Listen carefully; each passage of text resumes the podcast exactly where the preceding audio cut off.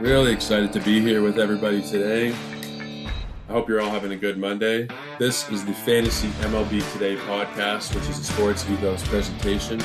My name is Joe Orrico, and you can find me on Twitter at Joe Orrico99. And you can find me here every day, Monday through Friday. We'll be giving you an MLB fantasy show, which will involve recap, player analysis, some DFS stuff, season long strategies. We're going to try and cover a little bit of everything in terms of fantasy baseball, mostly concerning head to head leagues, but we will touch on different kinds of formats as the year goes on.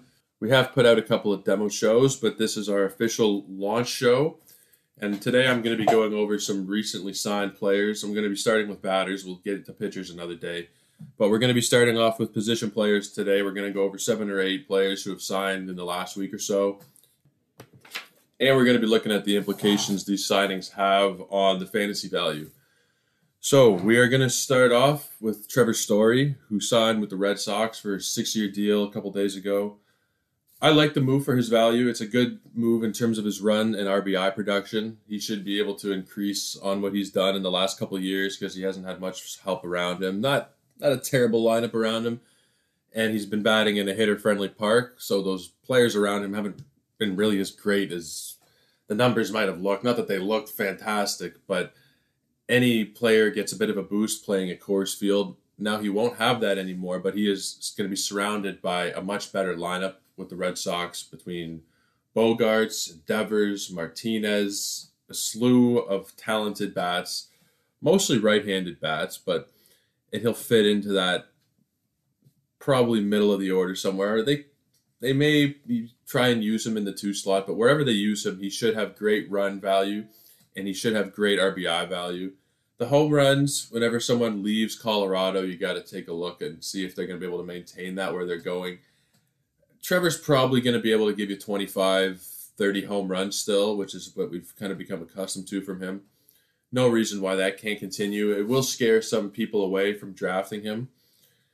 But I think at the end of the day, he will probably have a similar value to what he's been accustomed to in, in recent years. And again, I know it will scare some people leaving Colorado because people think some hitters historically are Todd Helton's, Larry Walker's, uh, Carlos Gonzalez. There's a lot of players that people have associated with Colorado in a negative way that they think they were only good players because they played in Colorado. So it'll be interesting to see what people think of Trevor Story playing for the Red Sox. So he's going around pick 45, which seems okay. It seems it seems about average. It may be maybe a touch high, but it seems like that's probably where he's going to fit into your fit into value wise. About pick 45.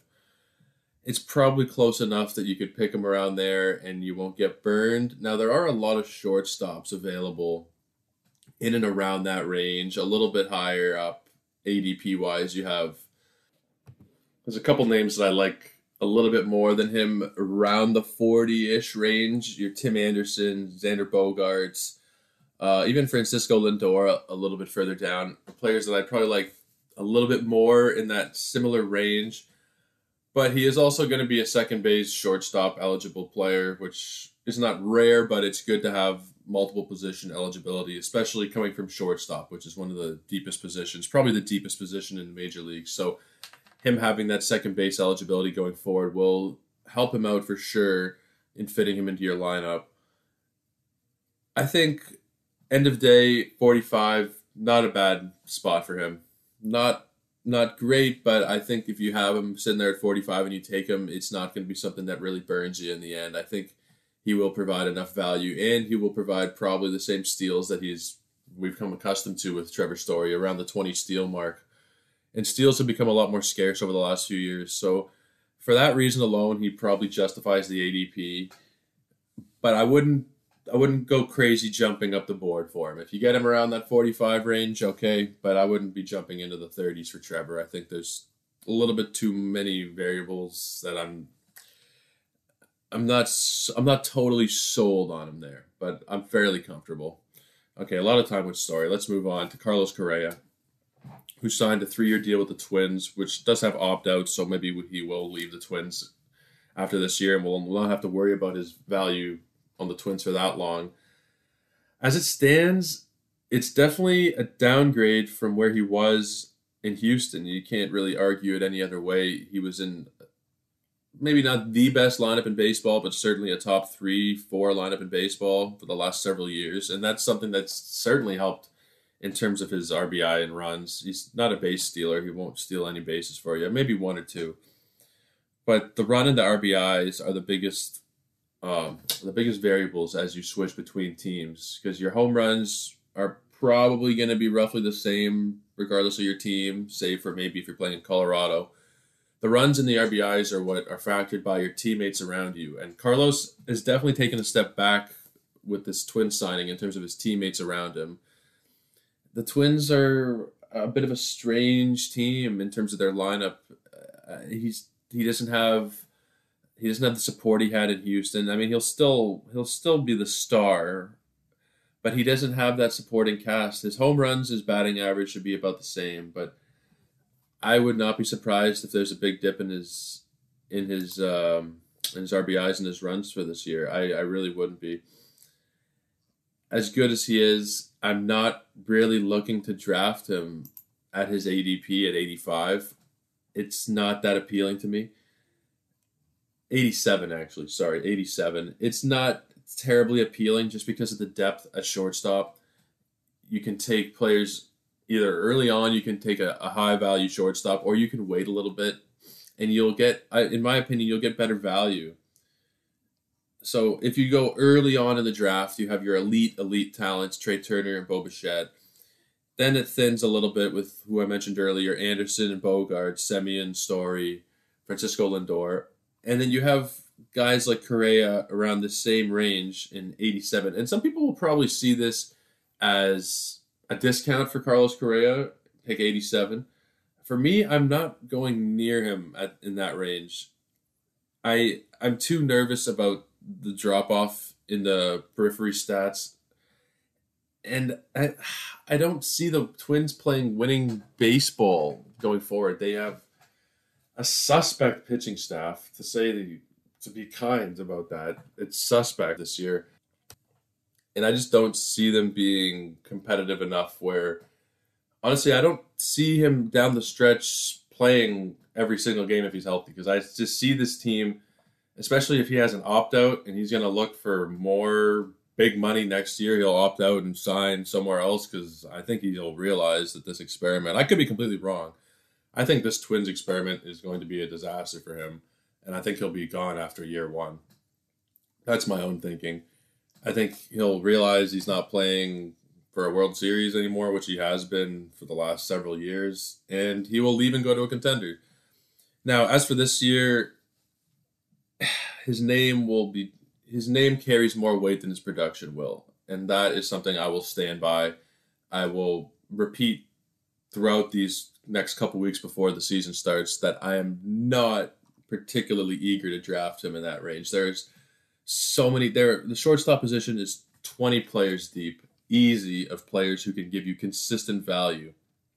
And even outside of the top 20, you still have Brandon Crawford is the, being taken as the 23rd ranked shortstop, pick 204, and he had a statistically I don't want to say better season. I don't have the numbers right in front of me right now between him and Correa, but about an equal production wise season between them. And you have 150 pick difference between them. It doesn't make sense to me. You have so much value on the board at shortstop that jumping ahead to take a guy who is almost guaranteed to fall off in terms of production I'm I'm not terribly interested. I'm not terribly interested in Carlos Correa. Next player we're going to move on to is another one who had a bit of a strange landing spot. That was Kris Bryant. Very strange going to the Rockies. Everybody thought he was going to go to the Phillies. It should be fine for his value. Going to Colorado is usually good for a player's fantasy value in terms of their production. Their home runs typically get better. Now, now Kris has had a bit of a dip off in the last couple of years, despite having a borderline top hundred season last year. I'm not sure I uh, I'm going to be drafting Bryant.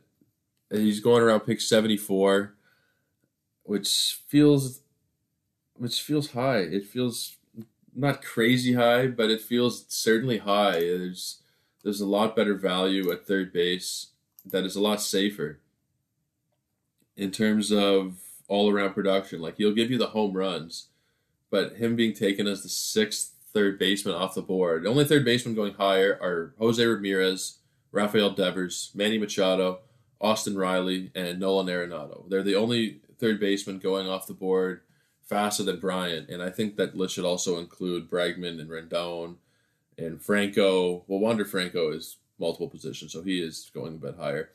DJ LeMahieu might not have as secure of a spot with the Yankees in that starting lineup, but I think people worry a little bit too much about that. I think he'll be starting. So I mean, you get a guy like LeMahieu or a Justin Turner, Ke'Bryan Hayes. There is so much value. Matt Chapman, who we'll get to in a sec. There is so much value again at third base that jumping to take someone who you're not totally sure on production, whose situation is not fantastic, especially for those periphery stats he'll hit home runs, but is there going to be anybody on base for him to knock in? Is the question. I'm not drafting him at 74.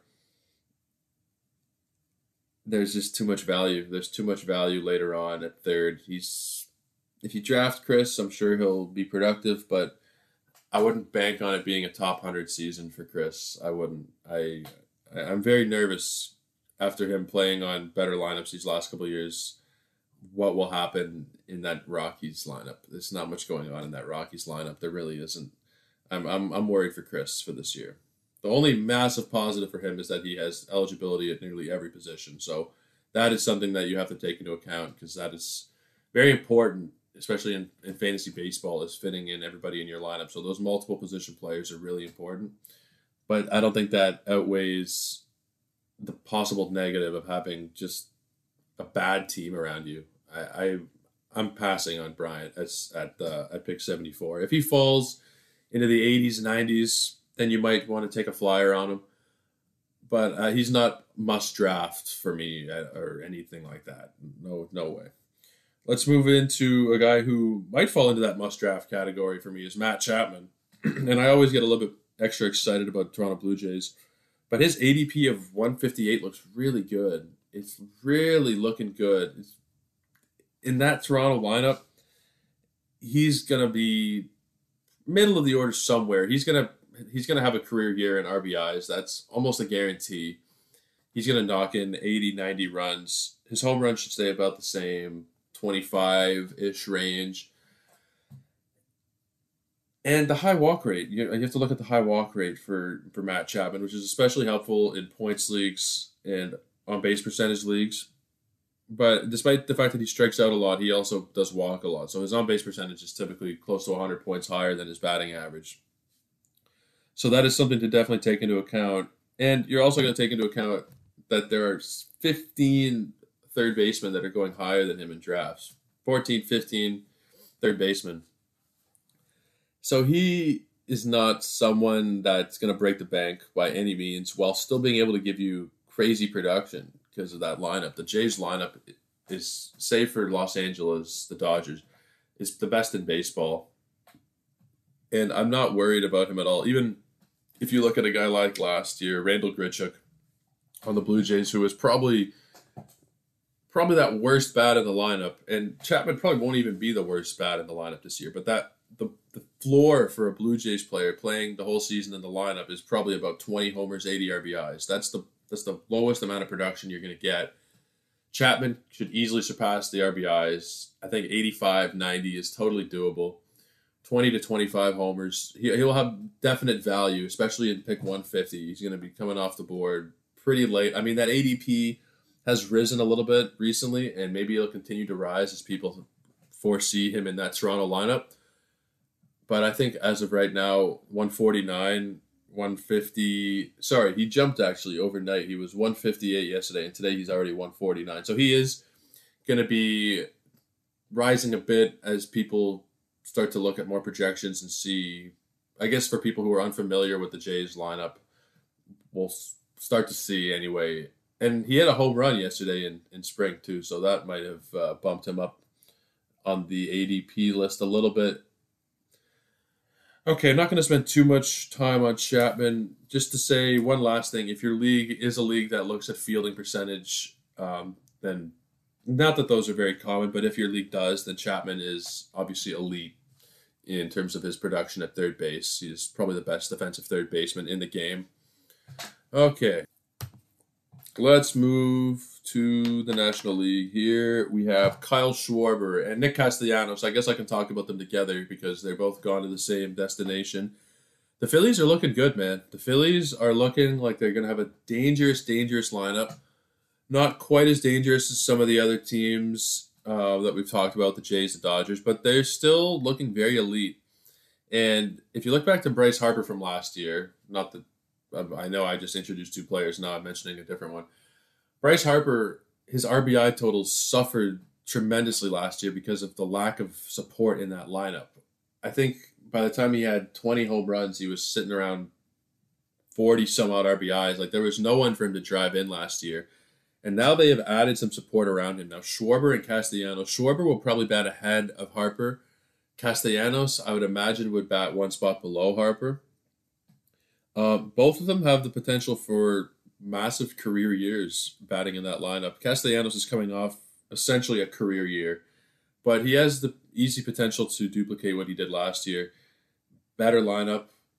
Um, he's he's primed because of the supporting cast to really succeed in terms of his runs and RBIs. The home runs will be there for Castellanos. The batting average will be there for Castellanos. This move, getting away from Cincinnati, will just lead to more runs and more RBIs. And the same thing for Kyle Schwarber. I mean, if he'd stayed with the Red Sox, I'm sure he would have been fine for value. If he'd gone to a couple of the other teams they talked about, the Blue Jays and whoever, he would have been fine for value. But this is a great spot for him. Um, his ADP is 113 for Kyle Schwarber, which seems about right, maybe even a touch low. Uh, I, I would take a look at him. I would certainly take a look around that range because power power is not rare on the waiver wire. It's not it's not necessarily hard to come by, but someone with that kind of power after pick 100 is not so commonplace. There will be guys, but he has 40 home run potential, and there's not so many of those guys down in that range. So he's going around pick 112, 113, which seems fairly reasonable for him. It's it seems it seems fairly right. Castellanos is going about 54, pick 54, which seems it seems okay, if not maybe a touch high. But in terms of the players that are around him in that range, you're getting a pretty good value in terms of somebody who can contribute across the board. He can give you home runs, average. He's not going to steal. He might get a couple of steals, but he'll help you out in four of the five batting categories. And I mean, at, at the pick he's going, it seems like a pretty good, pretty good deal. Seems like a pretty good bargain at pick fifty four. I wouldn't be too worried about considering that to be a, a reach or anything like that. I think that's probably about fair value for him. Somewhere in the middle of that fifth round, fourth round area, if you're talking about standard 12 team league, that's probably that's probably about right. Pick 54. Let's move on to Freddie Freeman. Congratulations if you did get a discount on Freddie Freeman over the last week or so because people were worried about his value and where he was going to be going people not sure if he's going to be able to sustain his production. So, congrats if you got him in the second or third or fourth round. He's probably a second round pick. He's going around pick 14 right now. Um, I think that's maybe a touch. It'll probably be, it's a justifiable pick at 14. Let's just say that. It's probably maybe a touch high. Like, does he finish the year as a top 15 player? is a distinct possibility. He could totally do that. Will he? I. I'm not totally sold on him at pick 14. I I think you're safe. You're certainly safe. He is in a fantastic spot. He was the best possible place he could have gone fantasy wise. I mean, the Braves were great for him fantasy wise, but the Dodgers are just a step up all around. You have to assume he'll probably be batting third. They'll have Dave Roberts can do whatever he wants there and probably fine. But you have to assume uh, it'll be Betts and Turner in whatever order ahead of him.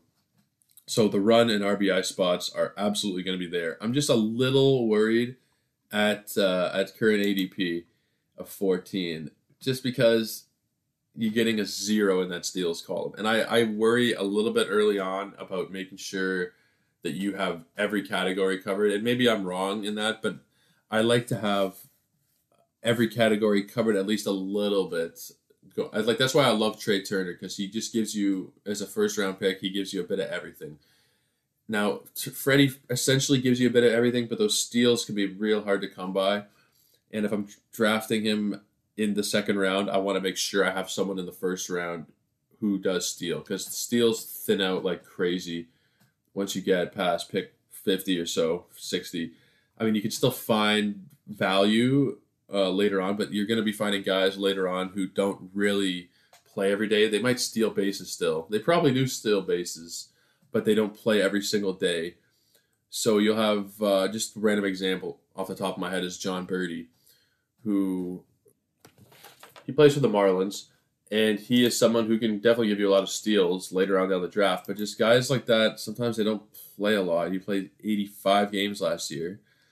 So despite like really elite speed, you have to look for players who are going to be in the lineup every day in terms of steals, and those early round players who steal bags are so valuable to me. I really, really highly value steals. So Trea Turner, Ramirez, Bo Bichette. If you've drafted one of those guys in the first round and you have your steals taken care of, then I don't mind drafting Freddie in the second round. If you've drafted a pitcher in the first round and now you're drafting Freddie Freeman, I would really look into making up your steals as you go on because it's something that's going to thin out. And that's pretty much my only concern with him. And it's really nitpicky of me to even worry about it because he is going to be elite. He is an elite, elite talent, and he is in the best lineup in baseball. But at the same time, you know, I can't I can't help thinking that he's maybe a touch overvalued at 14. Especially if you look down the line at first base when you have Pete Alonso going at 47, which seems a lot more reasonable if you want to take the guy who has a power RBI potential. Alonso's also in a remade lineup there with the Mets. If you're getting him 35 picks down for someone who has a higher ceiling in terms of power, it'll probably be about the same in terms of RBIs and his batting average will be a bit lower than Freddie Freeman's. But I mean, it's a comparable pick at 47 as you're going to get at 14. Jose Abreu, you go a little bit further down to pick 64. Yeah, I mean, you're not going to have many worries there, I don't think. He's been, we know who Jose Abreu is. He's batting in a good lineup. He's going to continue to lead the league in RBIs, most likely. 100 RBIs is is expected of him at this point and probably 30 home runs while batting. He had a fairly low batting average last year, but he has been close to 300 for his time in America. So I don't see that being a risky pick. Where I see Freddie at 14 being a bit risky. So I mean, I'm not advocating that you avoid Freddie, but I just think you should be careful if you're taking him that high. That you have the support around you on your team, so that you can make up for the steals category. Because I again, steals steals, steals. Early on, if you build a team that is fast early on, barring injuries, you won't ever have to worry about that category. And it's not something you can just, oh, I'm going to stream a guy for a steal today. You know, you want to have that in your lineup. You want to have players who are fast in your lineup because steals are very hard to just stream a guy. You need a steal on Sunday, so I'm going to pick up so and so. It's you never know what you're going to get out of production from from steals. It's it's it fluctuates. It's probably in all of fantasy sports the category that you can't count on more than any. I mean, it's comparable with steals and blocks in basketball that you just can't count on them. You can stream and you can hope and you can pick up the fastest guy. You can pick up the biggest center who blocks shots every game, and you might just have zero that game, and you might be out of luck. because of that. So you want to have the foundation on your team, not just with stealing, also with power, but I mean specifically stealing because power, more home runs are hit than bases are stolen in today's modern league. You can find power easier than you can find speed. So I will continue to stress that. I love having speed on the roster, and I love having a player who touches pretty much every single category. So, again, none of this is to poo poo Freddie Freeman. I love Freddie Freeman, especially the Canadian connection. I love Freddie. I am from Toronto, by the way. Freddie, at 14, however, feels a touch, a touch high. So, if you're in that range and you're debating whether or not to draft him, I probably would hold off and just wait a little bit. You have good value at the first base position, past pick 100. So I wouldn't be too worried about having um, no first baseman left or anything like that. I will do shows going forward where we will break down every position fantasy wise. So we'll talk more in depth about first base, we'll talk about every position, but we'll talk about first base in a decent amount of depth because of the amount of talent there. And I will get into this more as we go into talking about specific positions. But don't be fooled by names. Again, I feel like this is going to be viewed as a a Freddie Freeman hit job, but it's not. It really isn't. It's just about looking at what you're going to get for the draft pick you're using on a player and asking yourself, can I make up this production later on down the draft? Is there stuff that's on the board right now that is not going to be there the next time I pick? Whereas Freddie Freeman level production will probably be there for a little while. So again, no disrespect towards Freddie Freeman. I think he is an, a fantastic talent at first base, one of the best players in the modern game but I just wouldn't be fooled. I wouldn't be fooled by such a high draft pick. And now, me saying all this, he'll probably have 30 home runs, close to 100 RBIs. Arguably, he might have over 100 RBIs and probably close to 100 runs. So, by no means would he be a bad pick in this area. No chance he's going to be a bad pick unless he gets hurt, which is the same to go with everybody. There's no one in this range is going to be a, a, bad pick for you in the top 20 or so. It's just a matter of trying to maximize that value and look for especially look for specific categories later down the draft where you can say I could make this up later. I'm going to pick so and so here now because he does something that I won't be able to get next time I'm up at next time I'm uh, I'm drafting. So that is something to keep in mind is look for valued production down the draft in terms of specific categories and say, can I make this up after pick 100, after pick 150, after pick 200? How much does this particular category thin out, or how much does this particular position thin out? And a lot of the time, honestly, what it comes down to is just being prepared for the draft, for your particular draft. You don't want to go in and just you know hit the draft button when it comes up to your turn. You want to if you want to play fantasy and actually get into it and have a, a competitive season, you have to do a little bit of research before the season starts. Look at where players are going and look for value. Like I can't stress that enough. You don't want to take someone early on. Like just an example here, Byron Buxton going at pick fifty six. It's a little high. It's a lot high actually, considering how much he gets hurt. At that same pick, if you can pick someone who's going to you know, give you the same kind of level of production. Like Eloy Jimenez is going the same area, and I feel a lot more confident just because how many times have we dealt with Byron Buxton getting injured? You know, there's certain things like that where you have to look and say, okay, I need to be smart here. I don't want to, I don't want to be stupid. And I know Jimenez was hurt last year, but one injury versus Byron Buxton, who's always seems to be hurt. Things like that have to factor into your decisions. And I know this was a, a free agent show, but I just want to give a little bit of my philosophy here, just so you guys know what you're getting into if you're going to be listening. I value steals, I value health, I value elite power numbers. So if you provide any combination of those, preferably health, obviously at the top, and then either of the other two, if you're able to provide those consistently, you're someone that I'm going to probably be interested in. Okay, guys, I think we're going to wrap it up here for today. I want to thank everybody who is tuned in for listening. This is the Fantasy MLB Today podcast. My name is Joe Orrico, and you can find me on Twitter at Joe Orrico99. I hope everybody has a great Monday. See ya.